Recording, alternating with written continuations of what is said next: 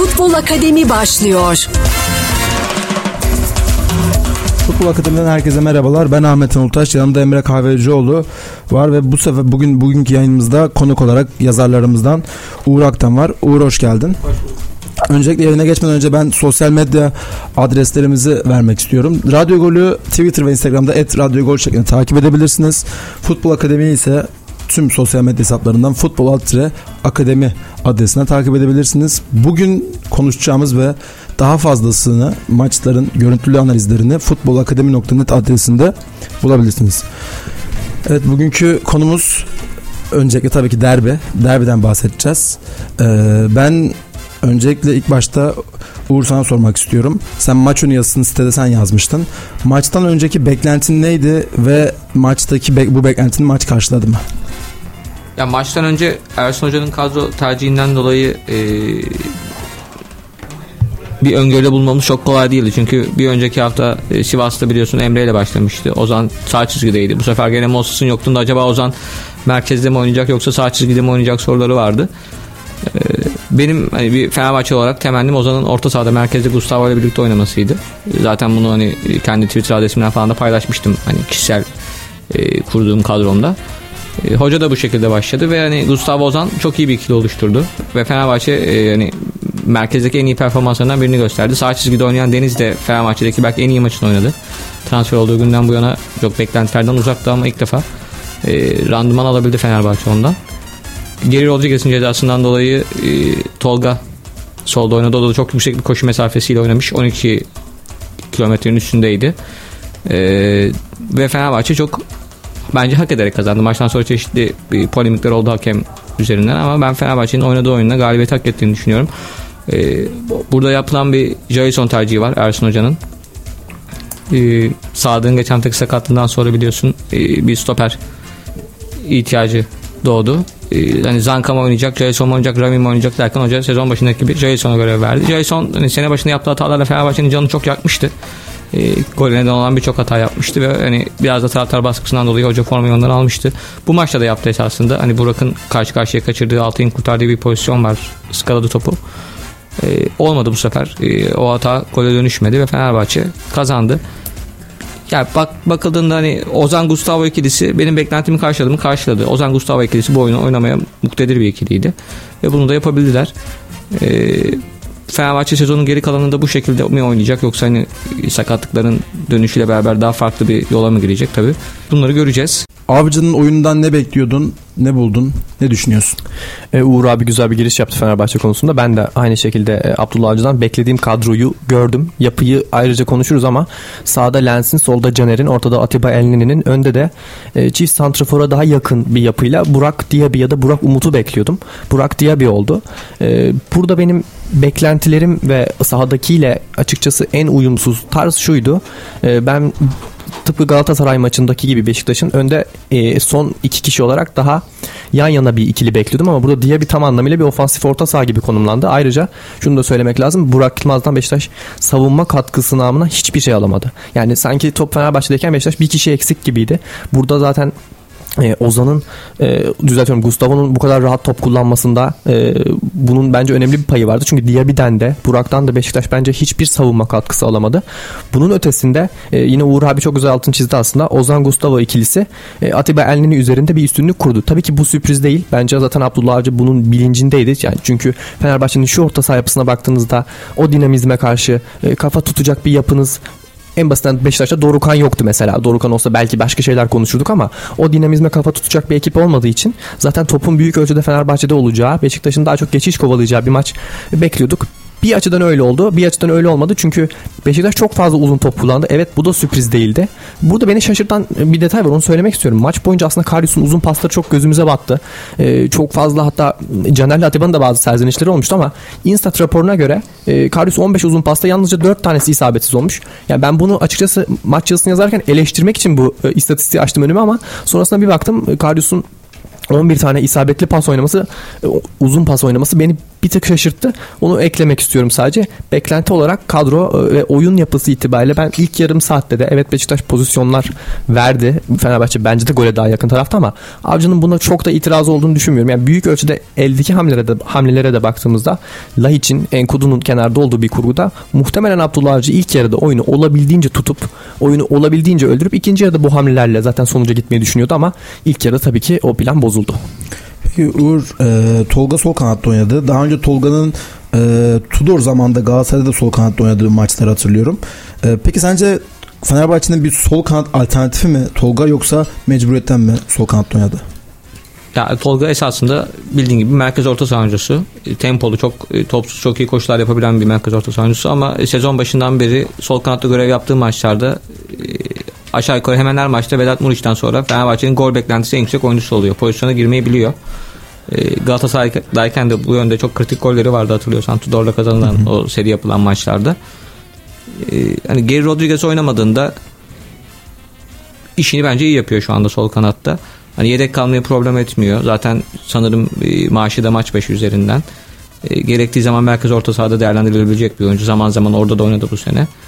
E, hani Geri Rodriguez e, birçok maçı kaçırdı bu sene. Gerek sakatlığından olsun gerek cezalarından olsun. Yerine bir transfer gerekir mi devre arasında yoksa Tolga ile mi geçilir dersen ben hani çok da elzem olduğunu düşünmüyorum. Ama mesela sağ kanatta Moses birçok defa forma giymedi. Onun alternatif olarak düşünülen Deniz Türüç bu maça kadar beklenen performansı vermemişti. Yani Ferdi Kadıoğlu oynasın mı oynamasın mı?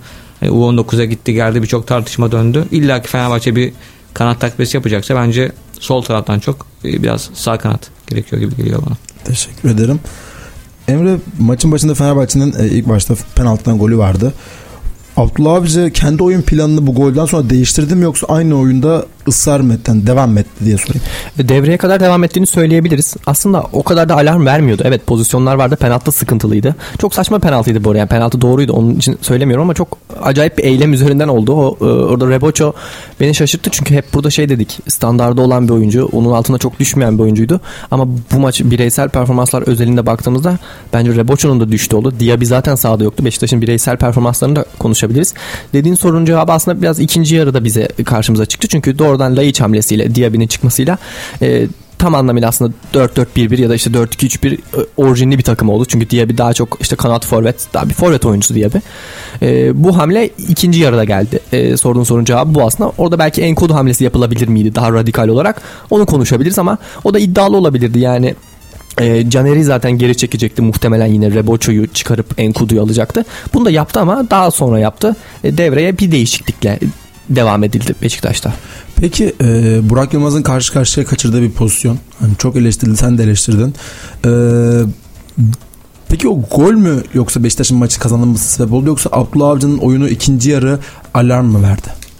Oyunun alarm verdiği anlar da oldu. Ee, tabii ki ben maçları, sezonları birer ikişer pozisyon üzerinden okumaya çok karşı olan bir insanım. Burak Yılmaz o golü atmalı mıydı? Bence atmalıydı. Yani Burak Yılmaz için bana bir senaryo çiz desen sol çaprazdan ceza sahasına girip uzak köşeye plase vurduğu bir senaryo çizerim ben tam olarak da o atak vardı. Kendisine imza golü aslında. Kendisinin imza golüydü. Evet bunu yapmadı. Orada Altay'ı çalınmamaya çalıştı. Olmadı. Yani maçı bir pozisyon üzerinden okuyacaksak e tabii ki burada günah keçisi ilan edeceksek edelim ama ben buna karşıyım. Buna kesinlikle katılmıyorum. Aynısı zamanda işte Negredo Galatasaray için de yapılmıştı. Zaten onu serzenişte bulunuyorum ben de zaman zaman. E, maçı doğrudan bir pozisyon üzerinden okumayı da doğru bulmuyorum bu açıdan ama Burak Yılmaz'ın e, bence bu maç üzerinde sadece e, bu gol bu golle sınırlı değil. Yani saha içinde bu takımı kaptanı Burak Yılmaz bir açıdan ve Beşiktaş'ın ben psikolojik açıdan, mental açıdan büyük ölçüde bu maça iyi hazırlanamadığını, takım içinde doğru reaksiyon veremediğini, buna hakeme verilen reaksiyon olur, maça verilen reaksiyon olur.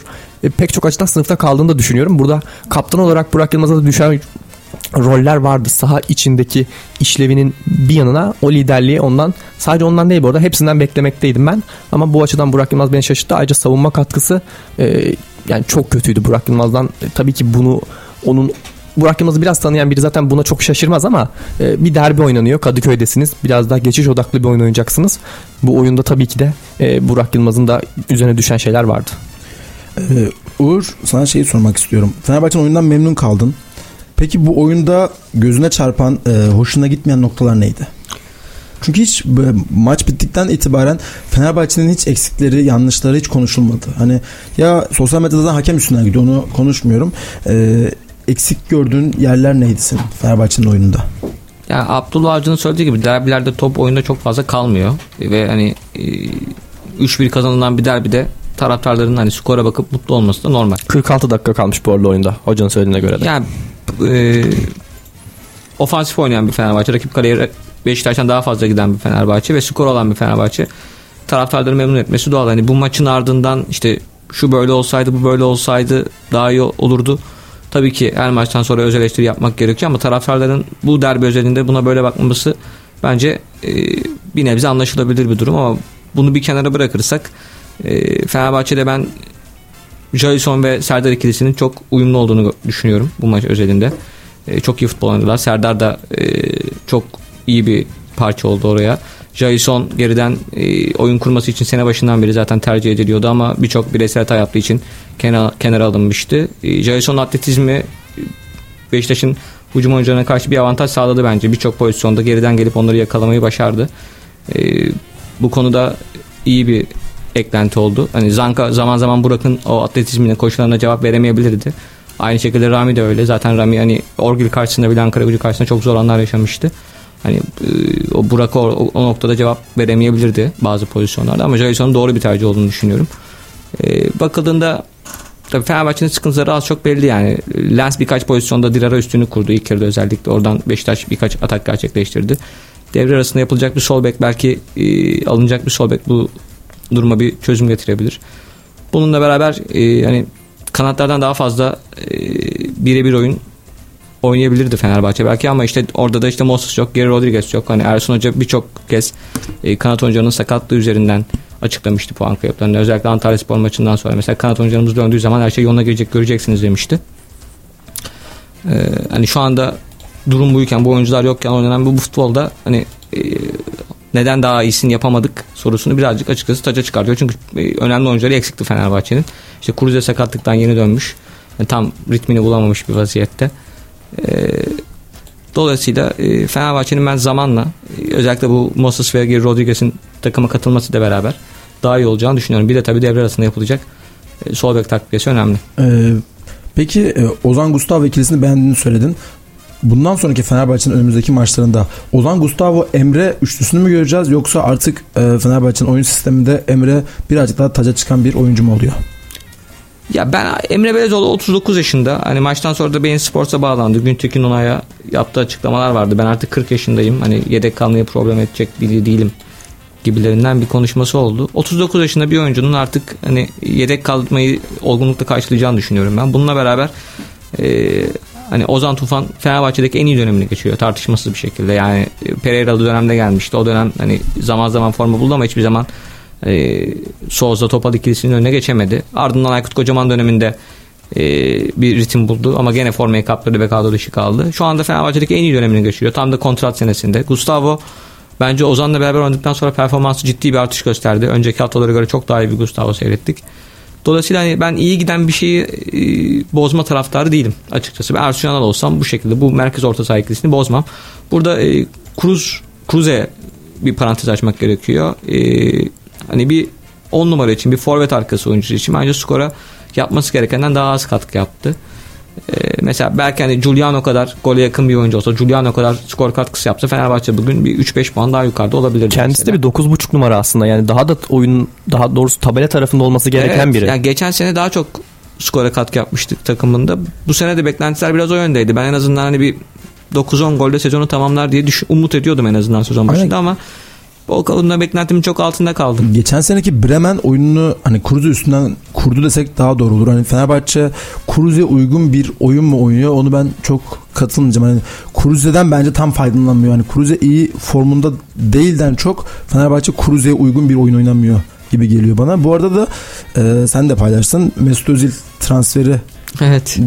Söz hani konuşuluyor ve bahis oranlarında da 1 bölü 2 idi değil mi? Fenerbahçe. Onunla ilgili bir bilgi vereyim ben. Ee, bir Rus sitesinde Fenerbahçe'ye Mesut'un Fenerbahçe'ye transfer olmasının oranı 1.09. Çok ağır bir favori gibi görünüyor Fenerbahçe. Yalnız o sitede e, Arsenal'de kalmasının bahisi yok. Kapalı o bahis görünüyor. Ama bir başka İrlanda sitesinde şöyle bir oran var. Mesut'un Fenerbahçe transferi 1.14. Arsenal'de kalmasının oranı 7. Yani çok büyük olasılıkla e, Mesut Fenerbahçe'ye gidecek gibi görünüyor. En azından bahis sitelerinin gözünde bu şekilde bakılıyor. E, oynayanların %22'si de Fenerbahçe'ye transfer olacağı şeklinde bahis almış durumdalar. E, bunu görmek beni dün çok şaşırttı açıkçası. Gece gördüm ben de bir arkadaşım aracılığıyla. Şimdi eğer Mesut da gelirse Cruzeir'in durumu ne olacak? Evet. O ciddi bir soru işareti. Yani Mesut herhalde zaten Arsenal'den buraya yedek olmaya gelmez. Yani Cruzeir'i ne yapacak Fenerbahçe? Bunu merak ediyorum. Hem de Miha Zayt var. Evet. O zaten hani tamamen taca çıkmış durumda. Hem sakatlık hem hocanın tercihlerinden ötürü. Ee, hani ilginç gelişmeler yaşanabilir gibi duruyor önümüzdeki günlerde Fenerbahçe açısından. Emre burada sen de, seninle daha önce de konuştuk. Lens, Beşiktaş'ın Lens dönemi bitti denilen bir dönem vardı. Şu an Lens ilk 11 oyuncusu oldu. Bu süreç nasıl oldu ve bir anda hani Abdullah Avcı'nın oyun sistemi mi değişti yoksa Lens mi değişti? Burada biraz maça yönelik bir değişiklik olarak da okuyabiliriz bunu. Çünkü Lens ilk, ilk 11'de maç çıktı maç sayısı sınırlıydı bu maç üzerinde ama ben mesela bu maçı Lens'i ilk 11'de bekliyordum. Bütün bu form veya başka şeylere rağmen. Burada biraz Fenerbahçe üzerinden de okumak gerekir ki zaten Uğur abi de söyledi. Lens'in Dirar'a özellikle üstünlük kurduğu alanlar vardı. Bence Beşiktaş adına da hücumda zaten en etkili isimdi ya, da tek etkili isimdi. Ee, onu söylemek lazım. Lens'i bence e, Beşiktaş göz ardı edebilir. Edecek gibi gözüküyor da devre arasında göreceğiz. Emre sana Lens sorusunu tekrar sormak istiyorum. Ee, Lens dönemi bitti denilen bir Beşiktaş'tan Lens değişmez bir değişmez demeyeyim de bir ilk 11 oyuncusuna evrildi. Ee, değişen Lens miydi Abdullah Avcı mı? oyun stili mi? Tam yayını giderken aslında söylemiştim göz ardı edilebilir diye devre arasında hala konuşuluyor göz ardı edilebileceği. Ben bu lens hamlesinin maça özel olduğunu düşünüyorum büyük ölçüde ama e, Diaby'nin mevcut formu ortadayken ya da Laiç'in de mevcut formu ortadayken Beşiktaş'ın ilk 11'inin net parçaları değil bence şu an hiçbiri. Laiç de değil, Diaby de değil, Lens de değil. Bu açıdan devre arasında tekrar göz ardı edilmesi söz konusu olabilir. Şayet ta- talibi varsa zaten satılabilir ama ben Lens'in şu an itibariyle doğrudan yani ilk 11 oyuncusu olduğu e, bu formuyla ilk formayı bırakmaz diyemiyorum. Yine de e, Fenerbahçe maçında Beşiktaş'ın en çok parlayan oyuncusuydu. Bunu söylemek lazım. Yani e, Abdullah Avcı da bence bir ölçüde memnun kalmıştır Lens'ten. Bu 11'deki tercihinden de memnun kalmıştır. Peki e, Lens direkt bir ilk 11 oyuncusu değil dedin. Atiba direkt bir ilk 11 oyuncusu bu tartışmasız. Peki e, yaşı da göz önünde bulundurduğumuz zaman Atiba Emre gibi 39 yaşına kadar götürebilecek mi yoksa Beşiktaş artık oraya bir alternatif arıyor mu aramalı mı? Beşiktaş oraya bir alternatifi yaklaşık 3 yıl önce falan arayıp bulup e, bir şekilde Atiba'nın yanına çırak olarak vermeliydi aslında ama bu yapılamadı. E, daha doğrusu bunun bu planlı bir adım olmalıydı. Yani Atiba'nın muadili bulunmalıydı. Çok önce bulunmalıydı. E, Emre kadar oynar mı dedin? Atiba istediği kadar oynar bence de bu arada Emre gibi. Çünkü anormal profesyonel, anormal derecede profesyonel bir oyuncu ve artık Beşiktaş için zaten bir futbolcudan da fazlası. Bu açıdan kadroda durduğu her e, senaryoda Beşiktaş'ta süre bulacaktır ama bu sürenin de e, kademeli bir şekilde azalması gerekiyor. Atiba'dan maksimum ver, verim alabilmek için. Şu an baktığımızda bu takımın en vazgeçilmez parçasının yine Atiba olması aslında bir kadro planlamasında bir takım sıkıntılar olduğunun çok net bir göstergesi. Bu Atiba'nın formuyla alakalı değil. Atiba Beşiktaş'ın en iyi futbolcusu zaten. Tabii ki e, oynamasında bir beis yok ama e, bu sürenin azalması gerekiyor. Çünkü orada bir yaş e, parametresi var ve bir yerde Atiba'ya da yazık. Yani e, Beşiktaş'ın işte önümüzdeki sezon atıyorum 3 kulvarda 2 kulvarda olmaz belki ama tek kulvarda dahi Atiba'ya doğrudan 34 maç 90 dakika yazmak pek e, kadro mühendisliğinin bir parçası e, değil gibi geliyor bana. Peki o zaman sana da sorayım. İkinci yarı ve devre arasında Beşiktaş'tan ne bekliyorsun deyip 2010 takımlarına geçelim. E, Beşiktaş e, takviye gerekiyor Beşiktaş'a devre arasında. Bu takviyenin e, en net noktası muhtemelen Laiç üzerinden şekillenecek. Yani Beşiktaş Laiç'le mi devam edecek? Laiç'le yolları ayırıp oradan gelecek parayı ne yapacak? Büyük ölçüde bu belirleyici olacak ve tabii ki takımdan giden oyuncular olacak gibi gözüküyor şu an itibariyle. İşte Boyd hiçbir şekilde denkleme giremedi. Diaby'den kimse memnun değil.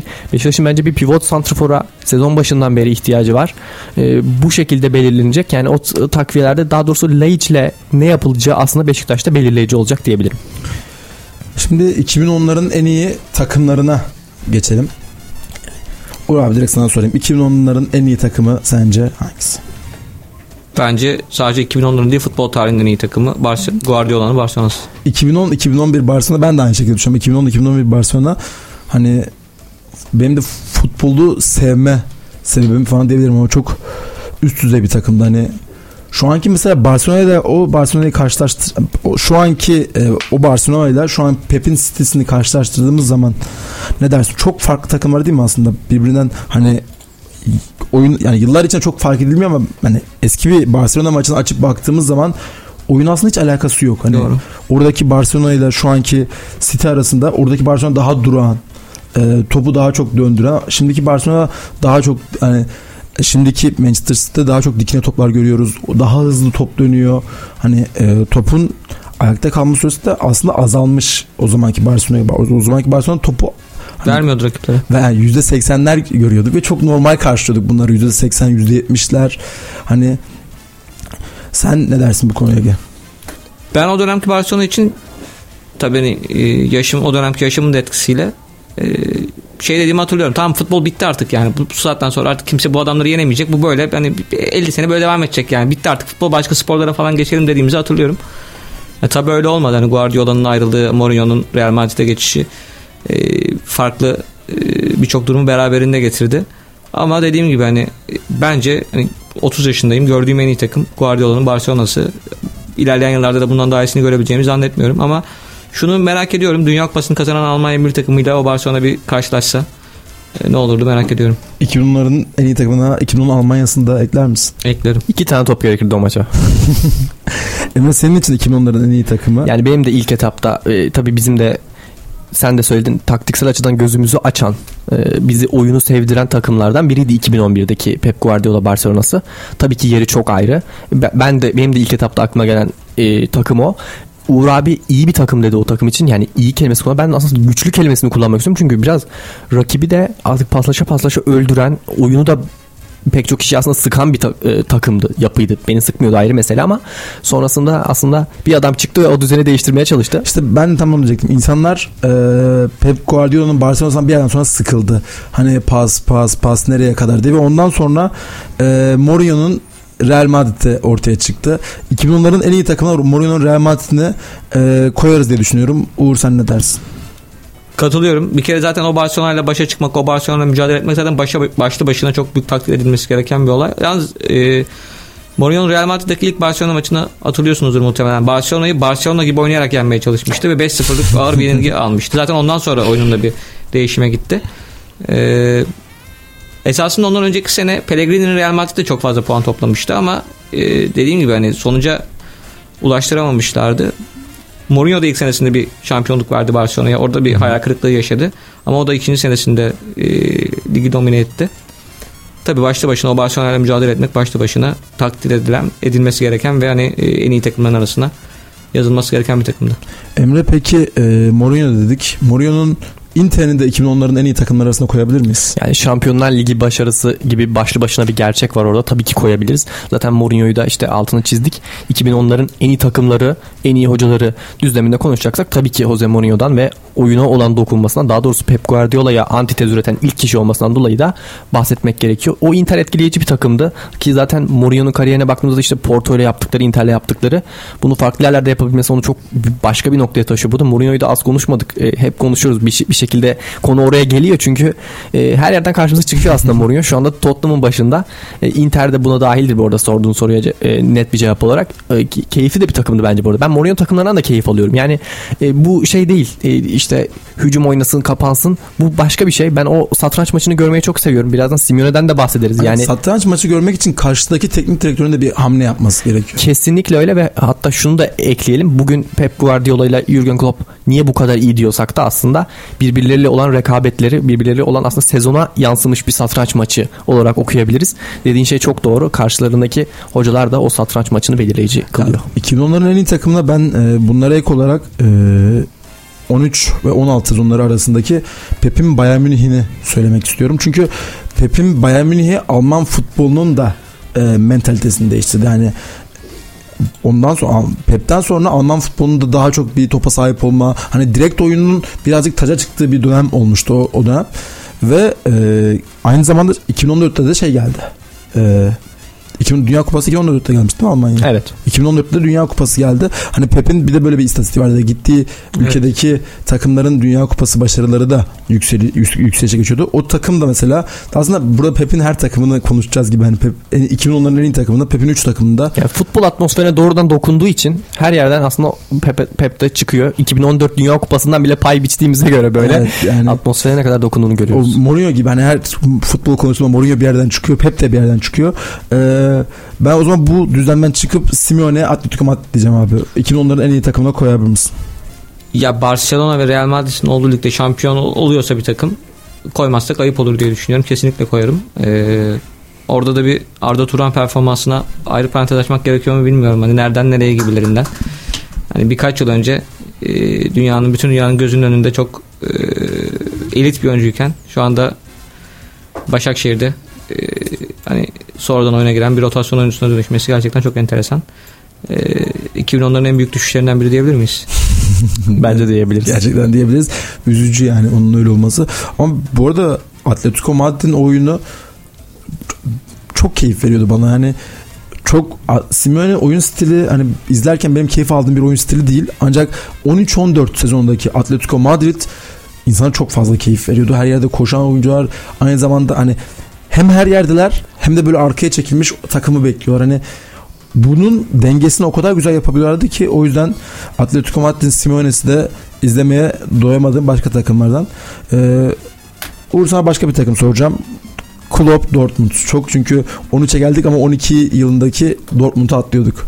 Ya Klopp yönetiminde iki kere Bundesliga'yı kazandılar. Bir kere Şampiyonlar Ligi'nde finale kaldılar. Bu zaten başlı başına çok büyük bir başarı. Hani Bayern Münih gibi bir devin sürekli Almanya'yı domine eden bir takımın olduğu ligde iki üst üste Bundesliga şampiyonluğu çok kayda değer bir başarı. Ee, bununla beraber hani o ilk finalde Şampiyonlar Ligi finalde Bayern Münih'e kaybetmişlerdi. Evet. Ee, ardından o iki takımlardan Almanya 2014'te biliyorsun Dünya Kupası'nı kazandı. Yani bunun Pep'le alakası yok. Zaten Alman futbolu yükseldi mi diyorsun? Yo Pep'in tabii ki katkısı yatsınamaz. İngiltere'ye gitti. İngiltere'de yarı final oynadı mesela baktığın zaman. Ama Alman futbolu tabii o dönemde bir çıkış içerisindeydi zaten. Ee, Klopp elini yedirdiği her yerde iz bırakıyor. Liverpool'da da aynı şekilde. Ee, hani bundan ne zaman ayrılır bilmiyorum. 4,5 yıllık sanırım yeni bir kontrat Yeni imzaladı. imzaladı. Ee, muhtemelen o kontratını tamamlayacaktır. Hani bir 6-7 sene sonra oradan ayrıldığında da Ay, e, uzun, sene- uzun yıllar unutulmayan e, bir takım bir hanedanlık bırakmış olacak. 7 sene Mainz, 7 sene Dortmund. Şimdi de bakalım kaç sene Liverpool olacak. Liverpool demişken Emre e, Klopp'un Liverpool'unu 2010'ların en iyi takımına yazabilir miyiz? Kesinlikle yazabiliriz. Geçen e, geçenki bölümümüzde de 2019'dan bahsederken zaten Liverpool'dan başka bir şey konuşamadık burada. E, Klopp özelinde Dortmund konusunda söylenecek her şey söylendi. Liverpool'daki etkileyici başarının ardında bence bir de şey var. E, Klopp oyununu çok çeşitlendirdi. İşte Klopp için hep işte gegen pres dedik. işte karşı presi yaptı. Pres oyunu oynatıyordu. Ama e, günün sonunda hatta aslında Liverpool'daki ilk senesinde de yani büyük ölçüde topla oynayan bir takım yarattı. O topla oynamayı bu oyuna adapte ettiği anda da zaten şu an dünyanın en iyi takımlarından biri oldu. Onu o adaptasyon kolay olmadı. Liverpool'daki ilk dönemine baktığımızda işte Coutinho'yu sol içte kullanmaya çalışıyordu ya da e, hüc- o kadroda o eksik parçalara rağmen oturmamış pek çok şey vardı ama günün sonunda bir baktık e, Liverpool hem City'ye antitez üretebilecek bir takım haline geldi. Hem toplu oynamayı seviyor hem kontrollü oyunu oturttu bir ölçüde. Bu açıdan Klopp'un o presi o topla birlikte şekillendirmesi de yalnızca performans bazında değil hani bir gün futbol taktikleri üzerinden de doğrudan e, bir yol çizeceksek orada Klopp'a da bir parantez açmak gerekebilir. Yani özellikle 2010'lardan bahsediyorsak Klopp, Pep ve hani Mourinho başı çekecek 3 hoca gibi duruyor. Ee, peki sana bir şey daha soracağım. Dortmund'un Klopp'un Dortmund'uyla Liverpool'un e, taktiksel farklılığı aşikar. Ancak bu dönem Liverpool'a tam olarak ne zaman başladı? Hani buna sebep aslında son iki sezon mu yoksa aslında geldiğinden beri e, Klopp topa daha hakim bir Liverpool yaratmaya mı çalışıyordu? Bence çalışıyordu ama elindeki malzeme ol- e, olanağında bunu çok iyi başaramamıştı. Kırılma anlarından birini soruyorsan Coutinho'nun takımdan ayrılması diyebilirim. E, 4-4-2'de oyna- oynatmaya oynattığı maçlar hatırlıyorum Klopp'un. Günün sonunda tam anlamıyla 4-2-3-1'e dönüşle birlikte aslında e, 4-2-3-1, 4-3-3 ama büyük ölçüde 4-2-3-1 oynayan bir Liverpool e, bence o kırılma anlarının temeliydi. Zaten Dortmund'la yani bu arada Klopp'un bir teknik direktörün de ne kadar şekil değiştirebileceğine, ne kadar oyuna adapte olabileceğine dair bence çok güzel bir örnek. Dortmund'la Liverpool'un bambaşka takımlar olması ama ikisinin de doğrudan Jurgen Klopp yani teknik direktör takımı diyebileceğimiz takım olması bu açıdan çok etkileyici. Sorunun net cevabı ise bence Coutinho sonrası tam anlamıyla 4-2-3-1 ile başladı. O zaman takımlara tekrar devam edelim. Ee, Uğur abi sana yayın öncesi şeyi sordum bize.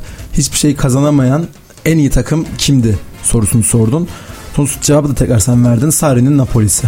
Ya Juventus'tan şampiyonluğu alamadılar ama hani bir tabir vardır ya gönüllerin şampiyonu diye. Gönüllerin şampiyon olmayı başardılar.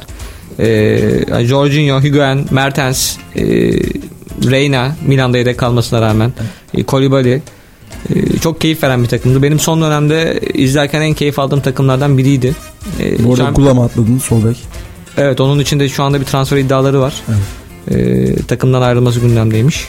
Napoli'nin aslında genelde üzerinde takım dağıldığı gibi bir şey oldu. Yani herkes e, yani Jorginho'nun Chelsea'ye gitmesi, işte Higuain'in Juventus'ta tutması. Sonra zaten ha, o da ayrıldı aynen. E, yani şimdi Sarri gittikten sonra o büyüde çok kalmadı zaten. Tamam Ancelotti ile bir ikincilik falan yaşadılar ama e, o bir önceki sezonun e, Napoli'si yoktu ortada. Dediğim gibi benim en keyif aldığım takımlardan biriydi. E, ama hiçbir kupa kazanamamış olmaları gerçekten çok üzücü. E, Jorginho Chelsea'ye gitti Sarri ile beraber ardından. İşte Higuain takımdan ayrıldı. Juventus'a gitti. E, her biri gittikleri takımlarda başarılı oldular ama e, şimdi baktığın zaman hani Jorginho Chelsea'de Napoli'de oynadığı kadar dominant baskın mı değil. Veya Higuain işte Juventus'ta Napoli'deki gol sayılarına ulaştı mı? Ulaşmadı. E, zaten Reina e, Donnarumma'nın arkasında bekliyor Milan'da. Ben Sarri'nin de gittiği takımlarda e, taraftar desteği açısından Napoli'deki kadar destek gördüğünü düşünmüyorum. Yani Chelsea'de taraftarın tepkisiyle karşılaştı. Şimdi Juventus'ta e, taraftarı mutlu etmekte zorlanıyor oynadığı oyunla. E, belki hani o birliktelik devam etseydi bir kupayla tamamlansaydı daha güzel olabilirdi. Peki e, Ancelotti'den konudan bağımsız Ancelotti arada geçince soracağım Emre. Ancelotti'nin Everton'a gelmesi, Everton'dan ne bekliyorsun? Ancelotti'yi sevdiğini de biliyorum o yüzden sana sormak istiyorum. Beni şaşırttı. Yani ben öncelikle Ancelotti'nin senle daha önce de konuşmuştuk ki yaşından birazcık bahsetmiştik ama beni şaşırttı Everton hamlesi. Daha e, açıkçası üst seviyede kalabileceğini düşünüyordum ben. Çünkü Ancelotti için her zaman şunu dedik işte dünyanın en pragmatist hocası. Ya yani seviyorumdan kastım e, e, profili itibariyle bana hitap etmesi de çünkü ben daha çok idealist hocaları seviyorum ama Ancelotti bunu başarıyor. Bence Napoli'deki işi de bu açıdan başarılıydı. Çünkü Sarri'den sonra o yapıyla e, ayakta tutmak en azından yani fiilen yarışta kalmak kolay bir şey değildi. Everton için olabilecek en iyi hocalardan biri bence ama Ancelotti için Everton olabilecek en iyi takım mı? Bu benim için bir soru işareti. Ee, iyi bir hamle olarak bakıyorum Everton açısından. Ee, o zaman 2010'daki en iyi takımlarımız devam edelim. Premier Lig'e de giriş yapmışken ee, rüya takım denebilecek. Hani ilginç bir takım Leicester'dan bahsetmeden geçmek olmaz bence. Premier Lig şampiyonluğu var Leicester'ın. Uğur abi ne dersin? Ya iş yerinde Leicester şampiyonluğa giderken çok e, uçuk kaçık iddialarda bulunduğumu hatırlıyorum. Leicester şampiyon olsa şöyle yaparım, Leicester şampiyon olsa böyle yaparım diye. Ben hep bir yerde takılıp daha sonra düşüşe geçeceklerini düşünmüştüm. Yani hiç kimsenin inanmadığı. Muhtemelen Ranieri'de. E, yani muhtemelen evet o da inanmamıştır muhtemelen. Ee, hani oyuncuların da çok fazla hani hangi noktada inanmaya başladıklarını merak ediyorum açıkçası. Yani sezon başında hiç kimsenin muhtemelen hayal etmediği bir şeydi. İnanan yani. bir kişi vardı bu arada. Bu bilgiyi vermek istiyorum. Enteresan bir bilgi. Daha önce demiştim ansiklopedilerde bulamazsınız diye. Tom Hanks o sezon e, sezon başında Leicester'ın şampiyonluğuna dair bir bahis almış. Bunu söylemek istiyorum. Gerçekten e, yani artık fanatikliğin zirvesi de olabilir ya da e, troll de diyebiliriz ama Tom Hanks inanmış ve bahisini oynamış. Bu bilgiyi şu an yeni öğrendim. Ben de gerçekten çok ilginçmiş. Tom Hanks'e bakışımı değiştirdi öyle söyleyeyim yani. Ee, ya herhalde ben yakın tarihte bundan daha e, şaşırtıcı bir şey göreceğimizi düşünmüyorum futbolda. Ya, o takımın benim en çok sevdiğim noktası böyle üst düzey bir taktiksel ilginç bir oyun oynamıyorlardı. Ancak oynayan 11 oyuncunun da maksimumunu verebileceği bir oyun anlayışları vardı. Hani e, daha sonrasında da hani Vardy'nin bu sezonu es geçiyorum. Daha önceki sezonlarda o şampiyonluktan sonraki döneminde formu düştü. Hatta Arsenal'e niye gitmedi? Gitse daha iyi olmaz mıydı? Söylentileri çıktı. Ee, hatta yayından önce sen söyledin. 10. olmayı garantiledikleri, garantiledikleri zaman biz artık hedefimize ulaştık. Evet yani devre olurken o sezonda Ranieri işte henüz e, planımızdan iki puan işte birkaç puan kaldı sezonluk hedefimizden iki puanımız kaldı demişti devre devreye girilirken. Sonuçta e, kümede kalma iddiasıyla falan duran bir takımdı. Yani o takımdan şampiyonluk çıkması büyük ölçüde arkaya alınan rüzgarın bazen bitmemesiyle de açıklanabiliyor. Dediğin gibi tam olarak oyuncular maksimumunu verdi ki zaten o takımın en değerli parçası bence Kante'ydi Kante Chelsea'ye gitti işte Mahrez City'ye gitti vardı her yere gidebilirdi büyük ölçüde gitmedi ee, çok değerli bir takımdı bence ya. ya peri masalı dendi hep başka da bir şey gerçekten e, denir mi bilmiyorum. Ya benim hayatımda gördüğüm en garip olaydı ve muhtemelen de öyle kalacak büyük bir süre, uzun süre. Peki Ranieri'nin sonraki sezonu tamamlayamaması ve hani Pochettino geçen sene transfersi Şampiyonlar Ligi finalinde oynattı. O da bir sonraki sezonu tamamlayamadı. Yani vefa sadece bir semt adı diyorum sadece. Yani bence o ya kimya uyuşmasıyla alakalı bir şey olduğunu düşünüyorum. Hani bir sezonda işler çok iyi giderken e, bir sonraki sezon bunu devam ettirememekte o kimyanın tutmaması ya da e, hep yani tipik verdiğim örnek yani Pep'in Barcelona'dan ayrılması artık iki tarafın da birbirine bir şey katamaması. Orada. Pochettino direkt aynı örnek. Aynı, aynı artık e, Pep giderken dedi ki ben Barcelona'ya bir şey katamıyordum. Barcelona da bana bir şey katamadığı için ben Barcelona'dan ayrıldım. Hani ondan sonra bir yıl ara verip sonra Bayern Münih yapmıştı. Hani Pochettino da aynı şekilde artık bir şey katama, katamıyordu. Hani bu çok oyuna da yani Pep bunu o sezona başlamadan yaparken e, Pochettino gönderilmiş oldu. O da bir ara verdi. Sezon başına kadar kimseyle imzalamayacağım gibi bir açıklaması var. Hani nasıl olur bilmiyorum. Ee, tamamen o iki tarafında birbirine bir şey katamaması olarak bakıyorum. Ee, 2000 onların en iyi takımına bahsederken atladığımız bir takım var. Chelsea. Pep'in City'sine, City'sine kadar tüm rekorları kıran takım e, Conte'nin Chelsea'si- Chelsea'siydi. Emre ne diyorsun? Conte'nin Chelsea'si işte o üçlü savunmayı tekrar bize hatırlatan, büyük ölçüde hatırlatan diyeyim. 3-4-3'ü gördüğümüz işte wingbacklerin e, dünya üzerinde doğru düzgün wingback kalmamışken wingbackli bir oyunla e, Conte'nin uyguladığı. Şu an Inter'de de biraz ona uğraşıyor. E, taktiksel açıdan yine gözümüzü açan bir takımdı. E, ve başarılıydı da zaten fazlasıyla başarılıydı. E, Conte'nin Chelsea'si için benim en e, aslında garipsediğim durumlardan biri orada David Luiz'in kullanım şekliydi. E, David Luiz'den herhalde verim alabilen son hocalardan biri. Bu açıdan etkileyici. Onu üçlünün ortasında e, geri, daha geride kullanıyordu. E, o açıdan etkileyiciydi ve tabii ki kanat bekleri kullanımı açısından bugün hala artık e, o 3-5-2'ler 3-4-3'ler o kadar kalmadığı için daha doğrusu wing back'li bu kurgular fazla kalmadığı için e, şaşırtıcı geliyor bugün baktığımızda o Chelsea. Ama Inter'de de bunu herhalde uygulamaya çalışıyor. O Chelsea'nin de benim en çok hoşuma giden noktası e, 3-5-2'den 4 4-2-4'e o geçişleriydi. Hani iki tane e, Moses'i daha çok ileri attı. Alonso'yu da solda. Alonso'yu solda. Ama aslında Alonso biraz daha geri gelip savunmayı dörtleme Tabii daha defansif bir oyuncu Defansif zaten oyuncu. Alonso. Moses da zaten daha ofansif bir oyuncuydu. Ama oradaki artı da Aspilicueta'nın sağ stoperde oynayıp bu geçişte sağ beke kaymasıydı. Hani o geçişler çok keyif veriyordu. 2010'ların takımına kesin alacağım kesinlikle takım. gözümüzü açan takımlardan biri yine ya. Hani o da hani farklı bir oyun stilini hani Pep Klopp, Simeone, e, Mourinho dışında farklı bir oyun stilini bize gösteren bir takım oldu. Son bir takımımız daha var. E, 2010'ların en iyi takımına geçen seneki Ajax'ı alır mısın Uğur abi yoksa çok mu romantik olur? Almadığımız takımlar ayıp mı olur?